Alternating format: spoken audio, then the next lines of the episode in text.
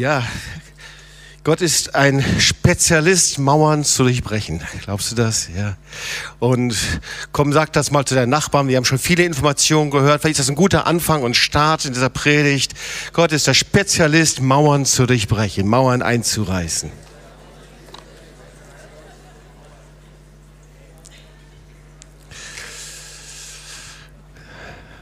Das doch interessant, dass wenn wir selber mit Mauern zu tun haben, dass wir es meistens dann doch irgendwie selbst versuchen und das ist so schwierig.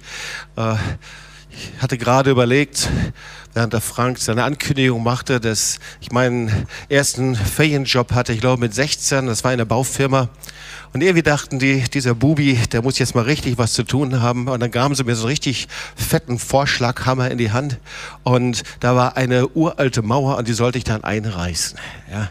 Und, äh, und dann mit diesen, ich glaube, der Vorschlaghammer war fast größer als ich selbst. So war auf jeden Fall mein gefühlter Eindruck. Und mit diesem Hammer fing ich dann an, also diese Mauer einzureißen. So Mauern haben eine Bedeutung in der Bibel und Mauern haben immer was mit uns zu tun und äh, darum geht es. Und manchmal ist es so, dass Mauern eine positive Bedeutung haben, das wissen wir. Ähm, und dann kennen wir die Worte, mit meinem Gott kann ich über Mauern springen. Das heißt also, manchmal hindern uns Mauern auch. Und manchmal haben sie auch eine negative Bedeutung. Mauern sind dann so etwas, was uns trennt. Ja, oder die m, Mauern Jerichos. Wir wissen, Gott ist der Spezialist, die Mauern Jerichos einzureißen. Und dann fallen die Mauern Jerichos zusammen, allein durch Anbetung, Lobpreis und Gebet. Aber das möchte ich gerne rausbekommen. Und ich glaube, das ist ganz wichtig. Wie können die Mauern eingerissen werden, mit denen wir zu tun haben. Und darum geht es hier. So, äh, weil manchmal ist es so, dass wir uns wie eingemauert fühlen, wie festgemauert, wie stecken geblieben. So als ob ein Weg irgendwie verbaut ist. Wir haben dann das Empfinden, es geht nicht mehr vorwärts, es geht nicht mehr zurück. Wir stecken irgendwie fest. Und darum geht es in diesem Text hier von Jeremia. Und vielleicht, wenn einige ganz erstaunt sind und sagen, Jobs, da fehlt doch beim Jakobus noch ein bisschen was. Ähm, das nächste Mal. Ja. Nächsten Sonntag werden wir über Jakobus 5 predigen und das ist eine gute Vorbereitung hier dafür. Und wir wollen am nächsten Sonntag, sei da, wir werden das, was in Jakobus 5 steht, wir wollen Hände auflegen als Älteste, wir wollen salben und zwar die, die krank sind, aber das eigentliche Bedeutung heißt nicht die krank sind, sondern die Durchbrüche in ihrem Leben brauchen. Also diese Predigt so ein bisschen die Vorbereitung dazu. Also die Situation Jeremias wollen wir uns anschauen. Klagelieder, Klagelieder 3, 7 bis 9. So, vor zwei Wochen hatte ich eine besondere Zeit mit dem Herrn und er sprach über dieses Wort zu mir. Äh, ich glaube, darüber habe ich noch nie gepredigt. Ein ganz besonderes Wort. Ich will es mal lesen. Er hat mich ummauert und in Ketten gelegt. Aus diesem Gefängnis gibt es keinen Ausweg. Ich kann um Hilfe schreien, so viel ich will. Mein Rufen dringt nicht durch bis an sein Ohr. Er hat meinen Weg vermauert mit Quadern und meinen Pfad zum Irrweg gemacht. Dann einige Verse weiter, Vers 17. Meine Seele ist aus dem Frieden vertrieben, ich habe das Gute vergessen. Und dann gibt es wunderbare Verse, die mich eigentlich schon so lange begleiten, seitdem ich Christ bin. Ich liebe diese Verse. Die Güte des Herrn ist, dass wir nicht gar aus sind. Seine Barmherzigkeit hat noch kein Ende, sondern sie ist alle Morgen neu und deine Treue ist groß. Der Herr ist mein Teil, spricht meine Seele. Darum will ich auf ihn hoffen. Denn der Herr ist freundlich dem, der auf ihn harrt und dem Menschen, der nach ihm fragt. Es ist ein köstlich Ding, geduldig zu sein und auf die Hilfe des Herrn zu hoffen. Denn der Herr verstößt nicht ewig, sondern er betrübt wohl und erbarmt sich wieder nach seiner großen Güte. Und dann einige Verse weiter, Vers 39. Was murren denn die Leute im Leben? Ein jeder murre wieder seine Sünde.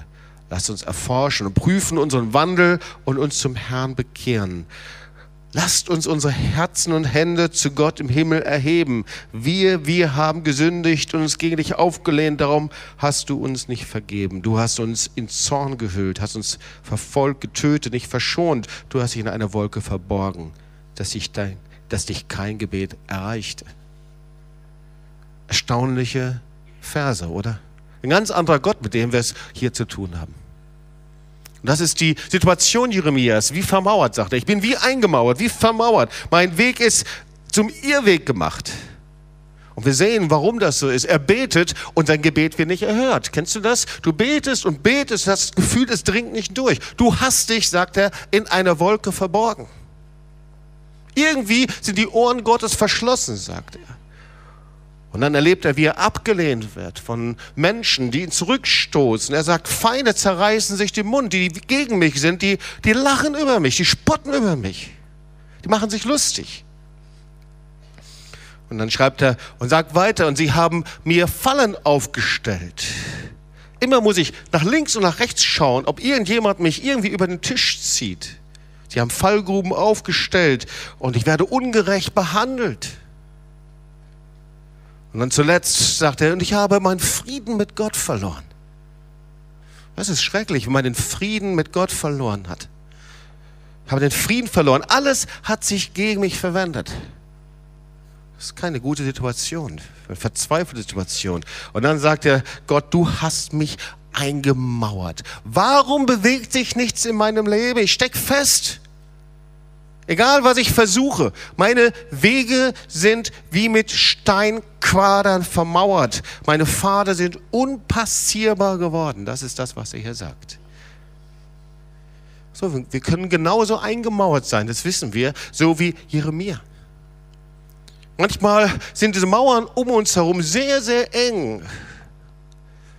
Es gibt Menschen, die sind durch ihre Vergangenheit eingemauert. Es ist gut, wenn wir unsere Familienvergangenheit aufarbeiten, aber manchmal ist die Familienvergangenheit und das, was wir erlebt haben, hält uns dermaßen fest, dass wir gar nicht weiter nach vorne gehen können. Manchmal sind es die negativen Erfahrungen, die wir gemacht haben in unserer Familie.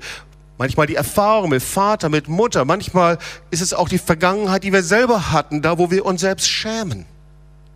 Es sind wie Ketten, wie Schnüre, die uns festhalten und verhindern, dass wir nach vorne gehen. Es gibt andere, die sind durch ihre Beziehungskonflikte wie eingemauert. Du hast das Gefühl, du versuchst alles, aber du kommst nicht weiter. Versuchst Beziehungen wiederherzustellen, hinter Menschen herzugehen, aber irgendwie bist du festgemauert in Unvergebenheit und du merkst, es geht dort nicht weiter. Auch das kann eine Mauer sein. Und es gibt andere Menschen, die sind eingemauert durch ihre Krankheit. Das heißt, die Krankheit bestimmt dermaßen ihr Leben, dermaßen die Angst auch, das, was kommen könnte, oder auch die Erfahrung, die man gemacht hat, dass es wie eine Mauer ist und man kommt nicht links und nicht rechts heraus. Auch diese Mauer gibt es sehr, sehr oft. Es gibt andere, die sind eingemauert durch falsche Entscheidungen, die sie gefällt haben. Du schaust zurück auf dein Leben und du kannst genau sagen, wo dein Leben eine falsche Wende genommen hat und du ärgerst dich jetzt noch darüber. Du sagst, diese Entscheidung, die es war nicht gut, die ich gefällt habe und du bist wie eingemauert, weil du das Gefühl hast, du bist in einer Sackgasse gelandet. Es gibt so viele Mauern. Es gibt Menschen, die sind eingemauert, weil sie die Hoffnung und die Vision für ihr Leben verlieren. Die sagen, ich bin schon so weit gegangen und vielleicht sogar bist du mit Jesus einen Weg gegangen und dann hast du irgendwie deine Vision verloren. Irgendwie hast du deine Perspektive für dein Leben verloren. Und so ist eine Haltung in dir, war es das schon und ist es irgendwie schon vorbei. Eingemauert, weil ich meine Berufung, meine Vision verloren habe. Es gibt andere Menschen, die sind eingemauert durch andere Menschen, durch die Meinung, die andere sagen. Sie haben so sehr Angst über das, was links und rechts gesagt wird und Angst davor, dass Menschen negativ über mich denken, dass es wie eine Mauer ist, sodass ich nicht weiter vorangehen kann. Es gibt Menschen auch, die sind eingemauert durch Negativhaltungen innerhalb der eigenen Familie. Oder auch, die Bibel spricht auch von Mächten, Gewalten, Finsternis, Okkultismus, Magie, Esoterik. All das sind Mauern, die mich festbinden und festhalten. Ein wichtiges Thema nicht nur beim Glaubensgrundkurs Wochenende, sondern für unser Leben. Der Teufel hält fest, überall da, wo wir ihm die Tür geöffnet haben, da hat er legitime Anrechte, uns festzuhalten. Wir sind eingemauert dadurch. Die Folge ist oft eine Situation, dass es nicht weitergeht. Die Pfade werden unpassierbar. Ich war oft in meinem Leben eingemauert. Das erste Mal, als ich das empfunden habe, war, als ich mich bekehrte, die ersten Schritte mit Jesus gegangen bin und mich dann entschied, mich taufen zu lassen, ganze Sache mit Jesus zu machen. Ihr Lieben, wenn der Teufel merkt, dass wir ganze Sache machen, 100 Prozent machen, dann fängt er richtig an zu kämpfen. Und es war ein Jahr der Finsternis, das ich erlebte.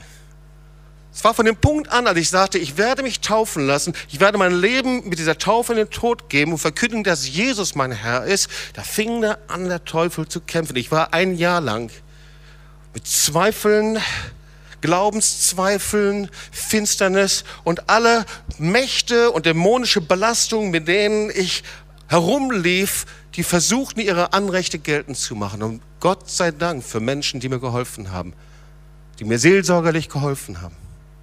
Wenn du in so einer Situation bist, lass dir helfen, lass dich an die Hand nehmen. Es gibt Befreiung für dein Leben und es gab Befreiung für mein Leben. Es gab auch Situationen, ich erinnere mich noch, da war ich um die 40, da war ich wie eingesperrt. Wir waren in einer Situation hier, es ging nichts vor und nichts zurück und ich war verzweifelt und in mir war, ich sagte, Herr, habe ich dafür mein Leben gegeben? Bin ich deswegen hier in diese Stadt gekommen? War es das schon?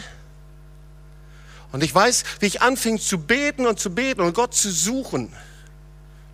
Haben so viele gar nicht mitbekommen. Aber es war wie eine Krise in meinem Leben. Ich war wie eingemauert und ich wusste nicht, wie ich rauskommen soll, aber ich wusste, die einzige Antwort kann Gott mir geben. Und das war die Zeit, in der der Heilige Geist in mein Leben gekommen ist, in der neuen Art und Weise, in der der Heilige Geist angefangen hat, Mauern einzubrechen.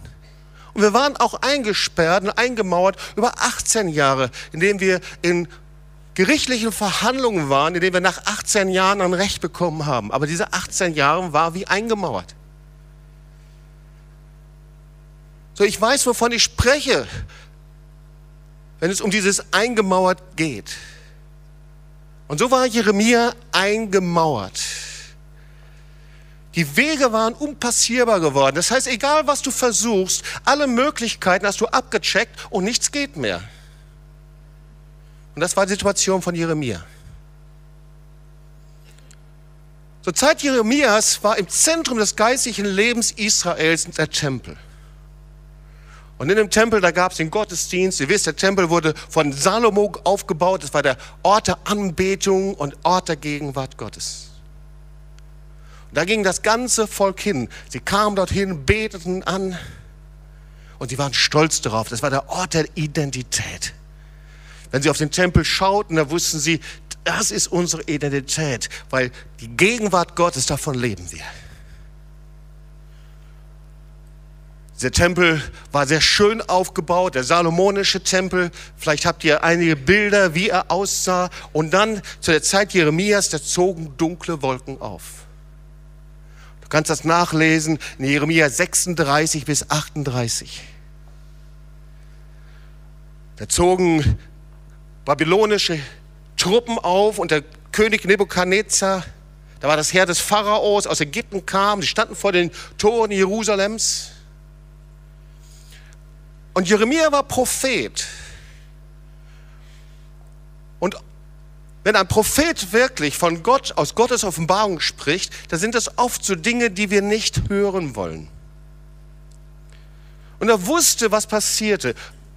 Jeremia warnte, prophezeite, wenn ihr nicht umkehrt und Buße tut, dann wird dieser Tempel abgebrochen und verbrennen. Dann wird Jerusalem verbrannt werden. Und niemand wollte ihn hören. Und dann kannst du nachlesen, wie er das Baruch Baruch konnte schreiben und er schrieb das in eine Schriftrolle äh, hinein und er diktierte diese Prophetie Baruch. Und diese Prophetie wird vorgelesen im Tempel. Und weil sie so wichtig war, wurde es zu den Ministern gebracht. Und die Minister fanden das so wichtig, dieses prophetische Wort. Und sie brachten es zum König. Und der König lässt sich das Stück um Stück vorlesen und schneidet immer so ein Stück ab. Und dann nimmt er ein Stück und verbrennt jedes einzelne Stück dort. Und du kannst nachlesen. Und niemand entsetzte sich. Niemand tangierte es. Niemand berührte es. Sie lebten einfach so weiter wie bisher. Dann gab es einen neuen König. Das war Zedekia. Zedekia hatte große Angst. Und es steht, auch er gehorchte nicht den Worten des Herrn. Und da waren also die Heere von Nebukadnezar und der Ägypter. Die Ägypter, die zogen dann wieder ab und dann war Nebukadnezar da und dann lässt er den Propheten heimlich rufen und bittet ihn, bete für uns zum Herrn, unserem Gott. Es war eine absolute Krisensituation. Jederzeit konnte der Krieg losbrechen, jederzeit konnten sie einfallen nach Jerusalem. Aber die Menschen wollten die Wahrheit nicht hören. Irgendwie war es so wie heute, immer wieder so. Die Menschen glauben das, was sie hören wollten. Und es gab genügend Friedenspropheten, die überall verhießen, verheißen haben, Friede, Friede. Und es war kein Friede. Da können wir mal kurz lesen, Jeremia 37, 6 bis 8. Da gab der Herr Jeremia folgende Botschaft. So spricht der Herr, der Gott Israels. Sagt dem König von Juda, der euch geschickt hat, mich zu befragen, das Herr Pharaos, das euch zu Hilfe ein wollte, kehrt schon wieder nach Ägypten zurück. Dann aber werden die Babyloner, Babylonier zurückkommen, um die Stadt zu erobern und niederzubrennen. Sie werden kommen, sagt er. Sie werden die Stadt niederbrennen. Und Jeremia wird verhaftet. Seine Feinde beschließen ihn zu töten. Und sie sagen, dieses Gerede von Jeremia, das untergräbt die Moral der Bevölkerung. Das ist uns gefährlich. Und dann lesen wir nochmal, sie beschließen ihn also aus seiner Zelle herauszuholen und sie ließen ihn an Seilen in die Zisterne des Prinzen Malkaja hinab, die sich im Wachhoch befand.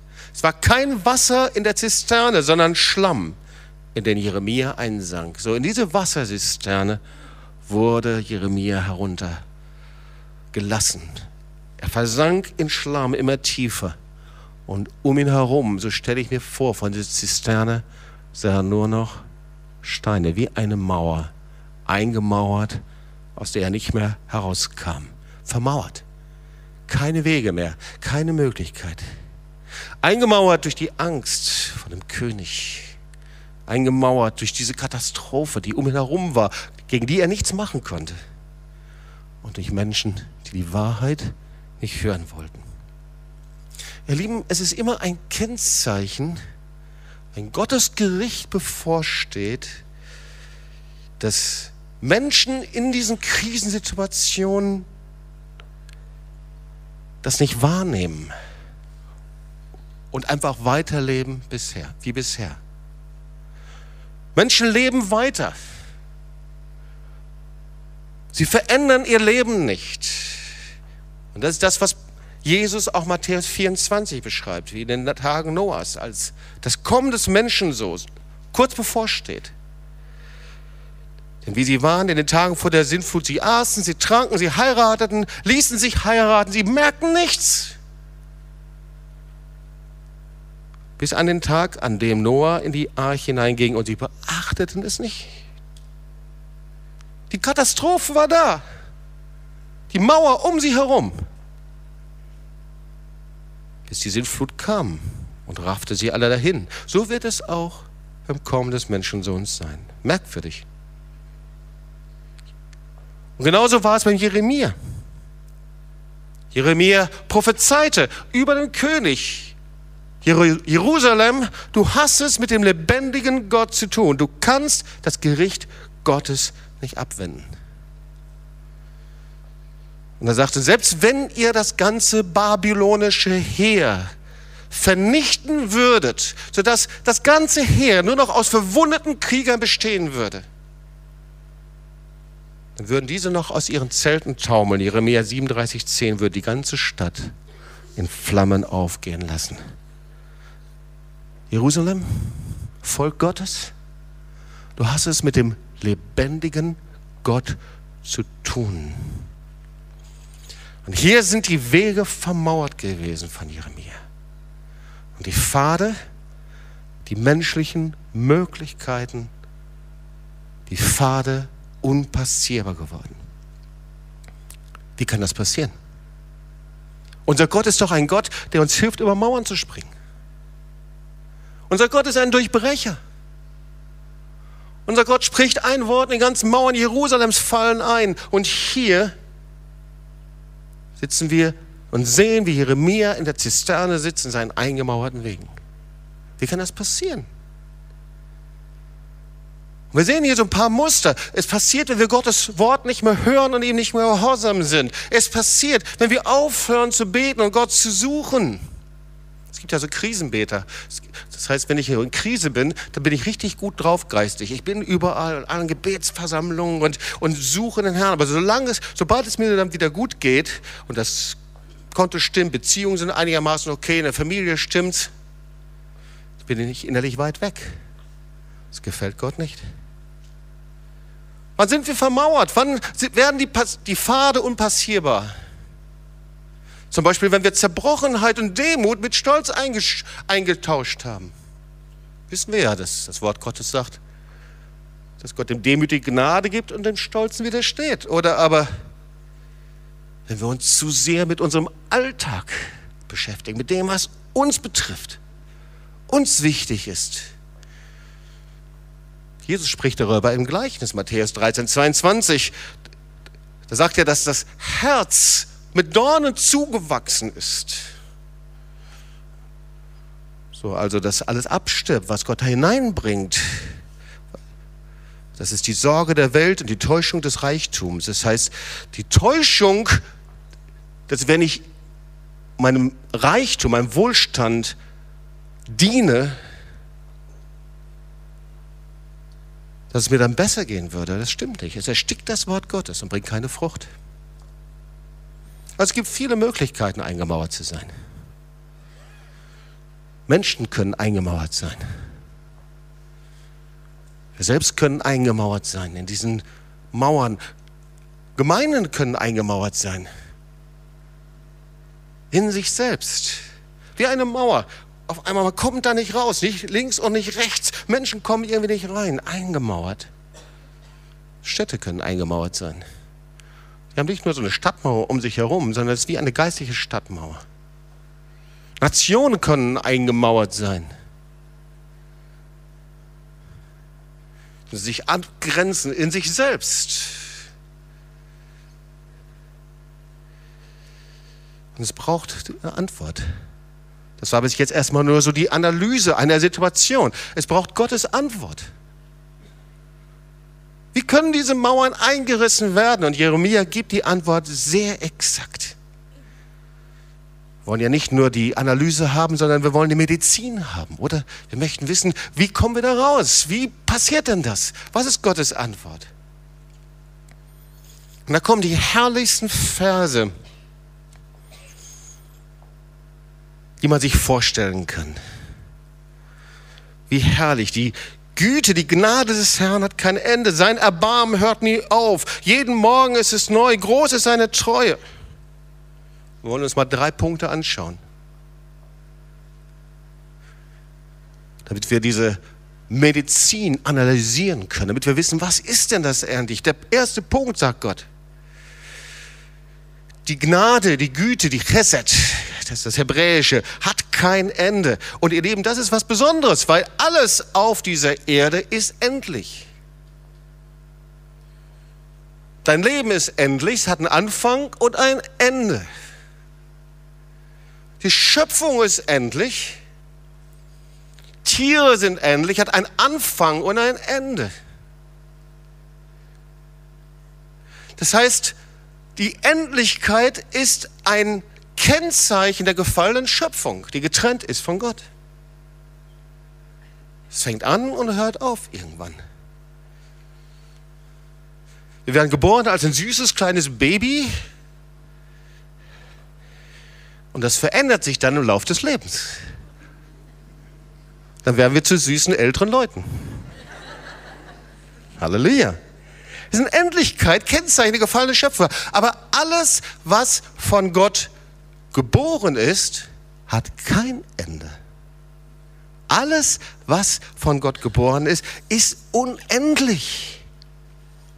Das ist sein Wort zum Beispiel. Himmel und Erde werden vergehen, aber mein Wort wird nicht vergehen, sagt Gott. Gottes Wort hat kein Ende, seine Liebe hat kein Ende. 1. Korinther 13. Sag mal zu deinen Nachbarn, seine Liebe hat kein Ende.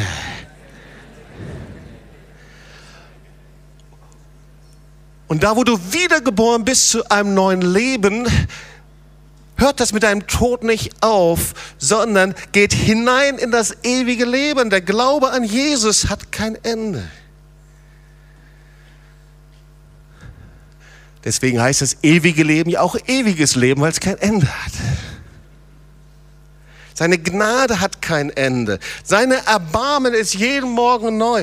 Das heißt, alles, was von Gott geboren ist, das kann nicht aufhören. Und deswegen Psalm 105, Vers 5. Denn der Herr ist gut, seine Gnade hört niemals auf. Gott kann nicht aufhören. Er kann nicht irgendwann sagen, Schluss damit. Es geht nicht. Es widerspricht seiner Natur.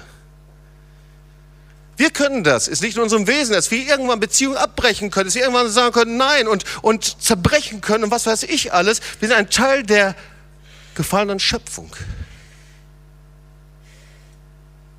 Aber Gott ist das unmöglich. Seine Gnade hat kein Ende. Seine Treue hört niemals auf. Der zweite Punkt, den wir uns anschauen, meine Seele spricht, Vers 24, der Herr ist mein Anteil. Darum will ich auf ihn hoffen. So, hoffen, das heißt ein ausgerichtet sein auf Gott. Hoffen ist nicht einfach nur so, ich hoffe mal, ob es gut wird oder schlecht, sondern von der Bedeutung, ich bin ausgerichtet auf Gott. Und wir sehen in Römer 8, Vers 9, da steht, dass die ganze Schöpfung, die ganze Kreatur ist auf Gott ausgerichtet weil sie von Gott geschaffen ist. Deswegen ist, sie, ist etwas in ihr, das ist ausgerichtet. Denn das ängstliche Harren der Kreatur im 8, Vers 19 wartet darauf, dass die Kinder Gottes offenbar werden. Also, ihr Lieben, wir sind Schöpfung Gottes, ob wir uns so fühlen oder nicht. Geschaffen vom lebendigen Gott. Sag mal zu deinen Nachbarn, auch du bist ein Geschöpf Gottes. Und die gute Nachricht ist, deswegen gibt es in dir eine Instanz. In jedem Menschen, egal welcher Religion, egal welcher Herkunft, welcher Nation, woher wir kommen, aus, aus Schwabenländle oder aus der Elfenbeinküste woher auch immer, aus Russland, China oder woher wir auch alle kommen. Es gibt in jedem Menschen eine Instanz. Das ist ein Anteil Gottes und diese Instanz ist, dass du immer Erlösung empfangen kannst. Du kannst immer Erlösung empfangen. Du kannst immer Gnade empfangen. Es gibt eine Instanz, eine Antenne in dir, du ist immer auf Gott geschaltet. Die kann immer Gnade, Erlösung, Heil empfangen. Also, das ist die zweite gute Botschaft. Meine Seele spricht, der Herr ist Mann, mein Anteil. Ich habe einen Anteil.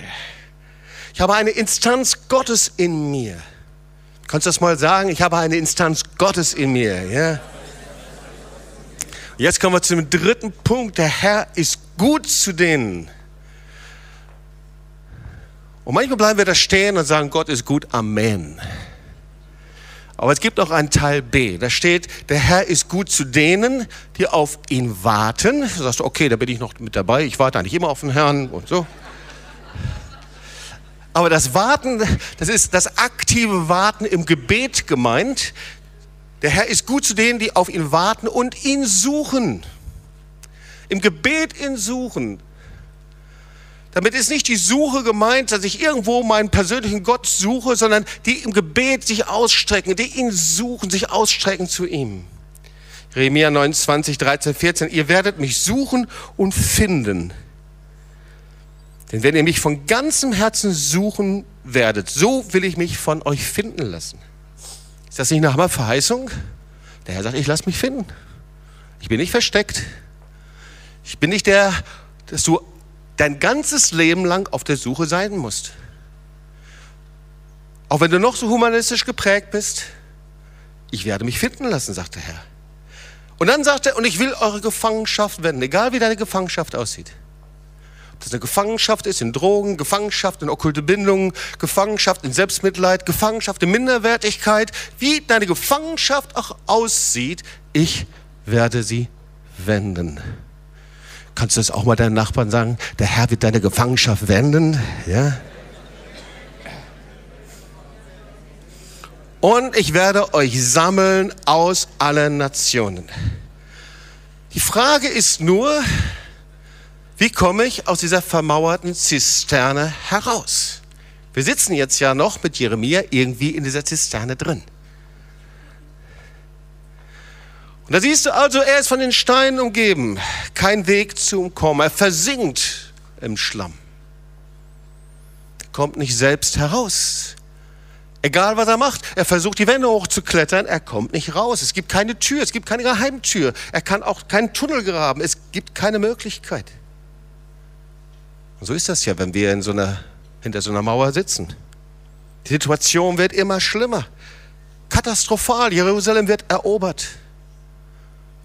Und genau das, worüber er prophezeit hat, genau das tritt ein. Nur Lieben, das ist historisch. Das ist keine Geschichte, keine Legende, sondern historisch. So, König Zedekia flieht bei Nacht Richtung Jordantal. Er hätte sich stellen können und ihm wäre nichts passiert, aber er flieht. Er wird gefangen genommen. Und Nebukadnezar nimmt grausame Rache. Er sticht ihm die Augen aus. Und vorher lässt er seine Söhne vor seinen Augen töten. Jerusalem brennt. Alles zusammengebrochen. Der Tempel steht in Flammen. Jeremia sitzt in der Zisterne. Er braucht einen Retter. Er kann es nicht mehr alleine. Er braucht einen Retter. Und da taucht Ebed Melech auf. Ebed Melech ist der König und der Diener des Königs. Und er geht in die Königskammer hinein und er nimmt die zerrissenen Lumpen aus der Kleiderkammer des Königs. Die liegen da noch ungewaschen, müffelnd, riechen nach Angstschweiß. Er nimmt diese Kleider da heraus und er knüpft sie ineinander, macht daraus ein Brustgeschirr und wirft es in diese Zisterne herunter. Und er zieht ihn dann, er, hilft ihm, dass er sich anziehen kann. Und die Helfer, sie ziehen Jeremia heraus. Weißt du was? Wer Rettung braucht, dem ist es egal, wie er gerettet wird. Jeremia stand nicht da unten und sagte, hallo, könntet ihr bitte die neueren Seile nehmen? Diese Lumpen, die müffeln. Ich möchte das nicht so haben. Ich möchte anders gerettet werden. Oder könntet ihr mir nicht eine nette, hübsche Leiter da herunterlassen? Dann könnte ich da hochklettern. Oder könntet ihr mir Stufen da hineinbauen? Nein. Wer Rettung braucht, dem ist es egal, wie er gerettet wird. Er nahm diese alten Lumpen und dazu, wenn wir in dieser Mauer und hinter der Mauer sitzen, da achte ganz genau auf den Retter. Und der Retter ist Jesus. Dieser Retter ist Jesus. Der kommt nicht als Supermann daher, sondern er nahm Knechtsgestalt an. Er erniedrigte sich selbst. Er war der Allerverachtetste. Er ist der Retter. Da war nichts Schönes an ihm. Er war wie diese alten, müffelnden Lumpen. Und deswegen ist es auch so oft, dass wir Jesus eine ganz andere Vorstellung haben und weil wir diese Vorstellung im Kopf haben, wie Jesus zu sein hat, wie er uns begegnen soll, lassen wir uns nicht retten. Wir haben unsere Vorstellung. Aber Jesaja schreibt, sein Äußeres war weder schön noch majestätisch. Er hatte nichts Gewinnendes, das uns gefallen hat. Da war nichts dran. Ohne Charisma. Weißt du, dass Jesus kein Charisma hatte? Da war nichts Gewinnendes an ihm. Wir haben ja so diese Bilder von den Jesus-Filmen, diesem Jesus mit den wallenden blonden Haaren und den blauen Augen und strahlt und wie so ein Jesus-Freak aus der Jesus-People-Bewegung oder irgendwie sowas. Nee, er hatte kein Charisma, nichts Gewinnendes. Er wurde verachtet und von den Menschen abgelehnt. Ein Mann der Schmerzen, mit Krankheit vertraut. Jemand, vor dem man sein Gesicht verbirgt. Er war verachtet und bedeutete uns nichts. Und dennoch nahm er unsere Krankheiten auf sich und trug unsere Schmerzen. Und wir dachten, er wäre von Gott geächtet, geschlagen oder erniedrigt. Wir haben doch gedacht, Gott hat ihn bestraft. Doch wegen unserer Vergehen wurde er durchbohrt. Wegen unserer Übertretungen zerschlagen. Er wurde gestraft, damit wir Frieden haben. Durch seine Wunden wurden wir geheilt. Ihr Lieben, die ganze Torah und die ganzen Propheten sind voller Hinweise und weisen auf Jesus, den Messias, hin. Und hier ist Jesus nicht der Strahlende, sondern eingemauert, ohne Ausweg. Eingemauert und ummauert von unserer Sünde. Ich habe das mal in, unserem, in meinem Buch geschrieben. Martin Luther hat Folgendes gesagt. Jeder Mensch ist von Sünde eingemauert. Durch die Sünde, dass er sich von Gott getrennt hat. Und er mauert sich immer mehr in seiner Sünde ein. Also wer Rettung braucht, dem ist es egal, wie er gerettet wird. Das ist Jesus, der Sohn Gottes. Er ist der Retter. Wir alle gingen in die Irre wie Schafe, Jesaja 53. Jeder ging seinen eigenen Weg. Doch ihn ließ der Herr die Schuld von uns allen treffen. Seine Gnade ist umsonst.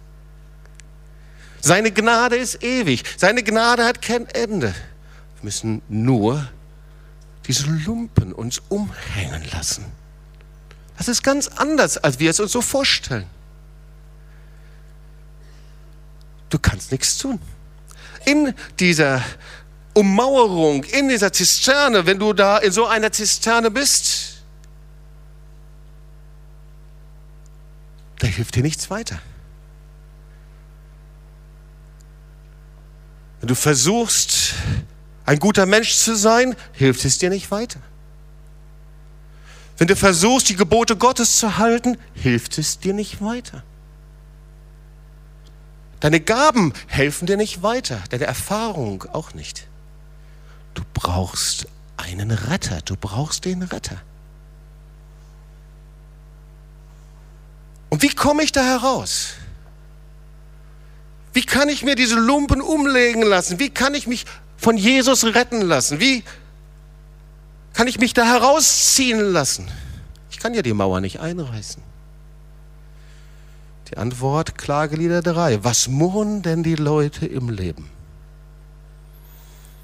Ein jeder murre wieder seine Sünde. Lasst uns erforschen und prüfen unseren Wandeln und uns zum Herrn bekehren. Die Sünde, sagt Jeremia, hatte ich eingemauert. Den Weg vermauert. Irgendwie. Er sagt, an jeder Klage und Murre nicht gegen andere Menschen, nicht gegen Gott, nicht gegen die Vergangenheit, sondern Murre gegen seine Sünde. Wir haben gesündigt und sind ungehorsam gewesen. Und sagt, prüfe, erforsche dein Leben. Bekehre dich zum Herrn. Wer das tut, wenn du das tust, dann kannst du das Seil nehmen diese alten Klamotten, diese alten Kleider. Und Jesus zieht dich da heraus aus dieser Grube durch seine Gnade und durch seine Liebe. Es hört sich sehr einfach an, aber ich finde im Evangelium keine andere Antwort. Diese Antwort, die gilt für Nationen, für Länder. Es ist eine Antwort, die gilt für Deutschland wie für jedes andere europäische, afrikanische, asiatische Land. Jedes Land. Diese Antwort, die gilt für jede Stadt, aus der wir kommen, für unsere Familien, für unsere Gemeinden und auch für mich und für dich selbst. Wenn Wege vermauert sind und Pfade unpassierbar geworden sind, dann ist es höchste Zeit, sich zu demütigen, das Angesicht Gottes zu suchen, so wie das in 2. Chronik 7, Vers 14 steht, und von den bösen Wegen umzukehren. Diese Steine der Mauern ist das, was uns von Gott trennt zuallererst. Seht ihr den Zusammenhang?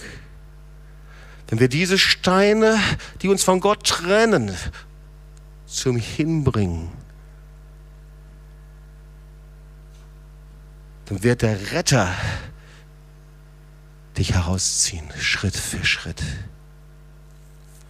Es sind diese Steine. Ich möchte noch ein Beispiel bringen, das mich besonders bewegt in der letzten Zeit. Und ich möchte das festmachen an einer Geschichte in 1 Samuel 2. Das sind die Söhne Elis. Ihr wisst, manchmal ist Sünde eben nicht nur einfach das, was wir tun, sondern oft ist es auch das, was wir nicht tun. Wir können schuldig werden vor Gott, ohne dass wir es merken. Wir können schuldig werden und Menschen verletzen, ohne dass wir es merken. Einfach durch das, wie wir sind und was wir sind. Und da gab es das Priestergeschlecht Elis. Und die Söhne, die Kinder der damaligen Zeit, sie wuchsen im Tempel auf. Sie sahen, wie die Menschen kamen, wie sie ihre Opfergaben brachten, ihre Hingabe brachten. Und irgendwo wurde es für sie sehr normal. Die Menschen kamen mit Anbetung, sie brachten das Opfer und es hat sie viel gekostet, dieses Opfer zu bringen. Sie kamen manchmal lange Wege. Aber die Söhne Elis, sie lebten da im Tempel. Für sie war das völlig normal. Und da steht in 1 Samuel 2, sie hatten den Herrn nicht erkannt. Und eigentlich war damit gemeint, sie waren oberflächlich. Das heißt, sie lebten an der Oberfläche. Sie kannten das alles, sie sahen das alles, was passierte. Aber sie missachteten das Opfer. Sie machten es dann so, die nahmen das Opfer und sie haben dann einen Grill angeworfen und Teil von dem Opfer haben sie auf aufs Grill geworfen, haben da Grillpartys gefeiert, irgendwie so. Und eigentlich ging es darum, dass sie das Opfer, die Hingabe, das Geschenk, diese Abhängigkeit der Menschen, die, die zum, zum Tempel hingingen und die Gott opfern wollten, dass sie damit geringschätzig umgingen, flapsig umgingen. Sie achteten nicht darauf, auf das, was Gott heilig ist. Weißt du, Gott ist ein heiliger Gott. Wir können ihn verletzen. So wie wir sind, wie wir mit Dingen umgehen. Wir können sein Herz verletzen. Wir können Jesus verletzen. Sie achteten nicht darauf. Da waren die Menschen in Anbetung. Und ihr ganze Phase des Herzens war ausgerichtet, einfach den Thron Gottes zu berühren. Und Sie gingen damit geringschätzig um. Sie lachten sogar darüber. Da war Gottes Gegenwart.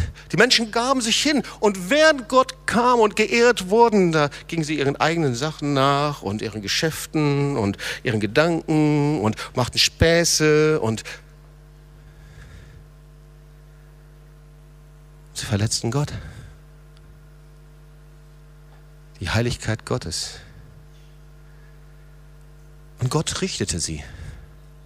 Sie verloren ihren priesterlichen Dienst.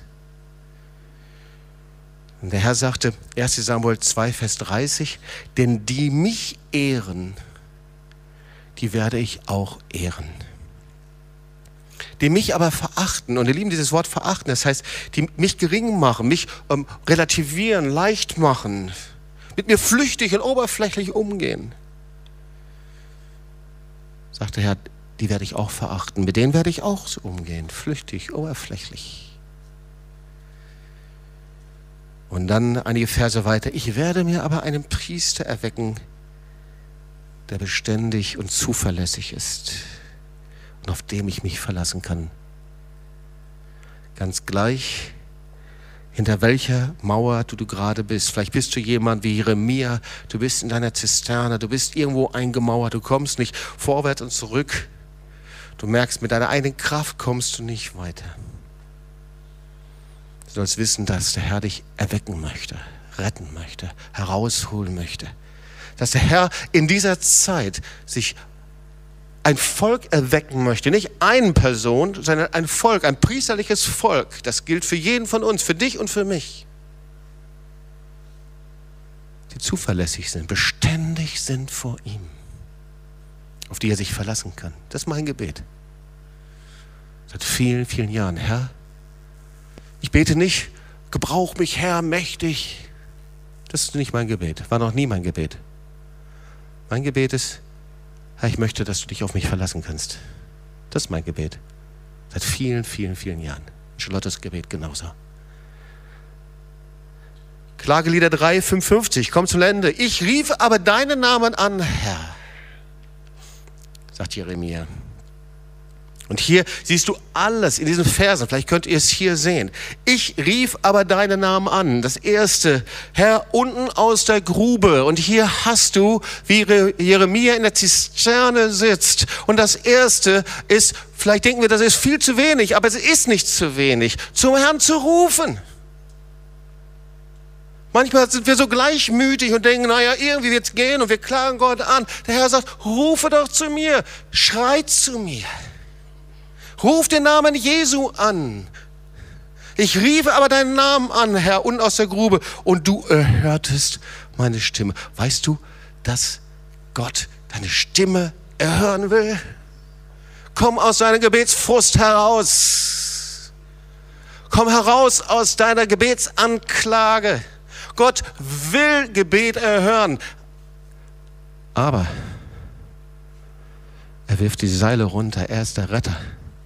Komm aus den vermauerten Wegen heraus, aus den Wegen, die unpassierbar geworden sind. Er rief zum Herrn. Dann sagte er, verbirg deine Ohren nicht vor meinen Seufzen Schreien. Du nahtest dich zu mir, als ich dich anrief.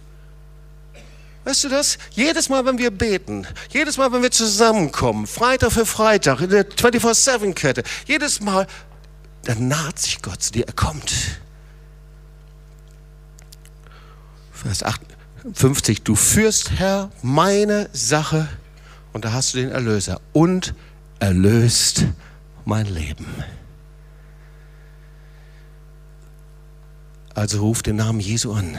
Wenn du hier bist und du bist in dieser vermauerten Zisterne, dein Wesen vermauert, rufe an.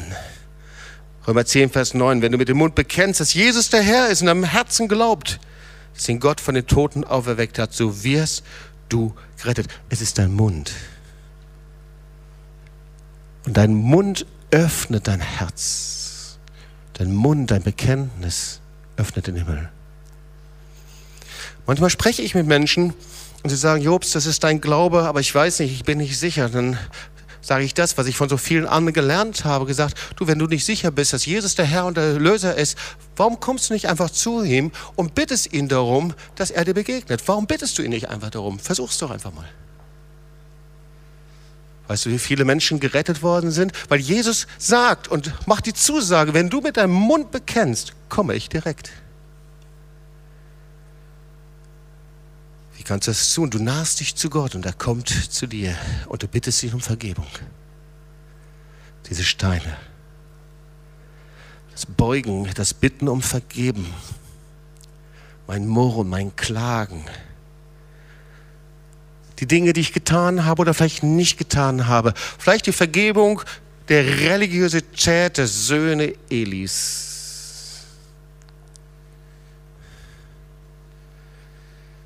Vielleicht sind sie Gespenster der Vergangenheit. Und du gibst dein Leben in seine Hände. Du erlöst mein Leben.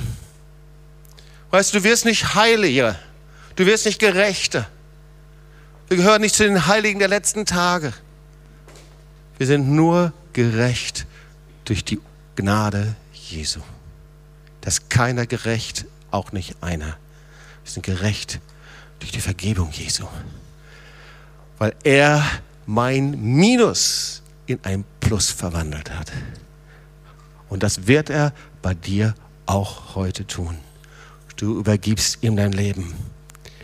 Und der fünfte Punkt, du tust, und das gehört dazu, ihr Lieben, manchmal bleiben wir dann da stehen, ja, und sagen, ja, wir geben ihm unser Leben. Und dann gehen wir nach Hause und leben wie vorher. Aber das ist es nicht, sondern du tust das, was du vorher nicht getan hast. Als ich mein Leben Jesus gegeben hat, da wusste ich ganz genau, ich kann so nicht mehr weiterleben. Ich habe einen neuen Lebensstil im Reich Gottes. Ich fange an, meine Sünden zu bekennen. Und ihr Lieben, die ihr hier bei dem Glaubensgrundkurs Wochenende wart, das ist erst der Anfang eines Weges. Meine Sünden auszusprechen, zu bekennen. Wenn wir unsere Sünden bekennen, dann ist er treu und gerecht, dass er unsere Sünde uns vergibt. Und ich fange an, verbindlich zu leben. Er sucht beständige Menschen. Ihr Lieben, wir sind in einer Zeit der Unbeständigkeit, wo wir sind wie Blätter im Wind. Wir tun dieses und jenes. Aber Nachfolge Jesu ist beständig. Mir ist ganz gleich, in welche Gemeinde du gehst, aber geh verbindlich. Sei beständig. Geh in eine Zellgruppe. Geh in eine lebendige Gemeinde pflanz dich ein dort. Lebe ein verbindliches Leben als Nachfolger Jesu. Jesus hat nicht gesagt, willst du mir nachfolgen zum Petrus? Er hat gesagt, geh wohin immer du willst, sondern er sagt, folge mir nach. In einer verbindlichen Nachfolge. Wir tun das, worum der Herr uns gebeten hat. Geh es konkret. Konkrete Schritte. Und jeder Schritt, den du gehst, zieht dich heraus aus dieser Zisterne und aus dieser Ummauerung und zieht dich in die Arme des Erlösers hinein. Halleluja. Amen. Lass uns aufstehen und wir wollen zusammen beten.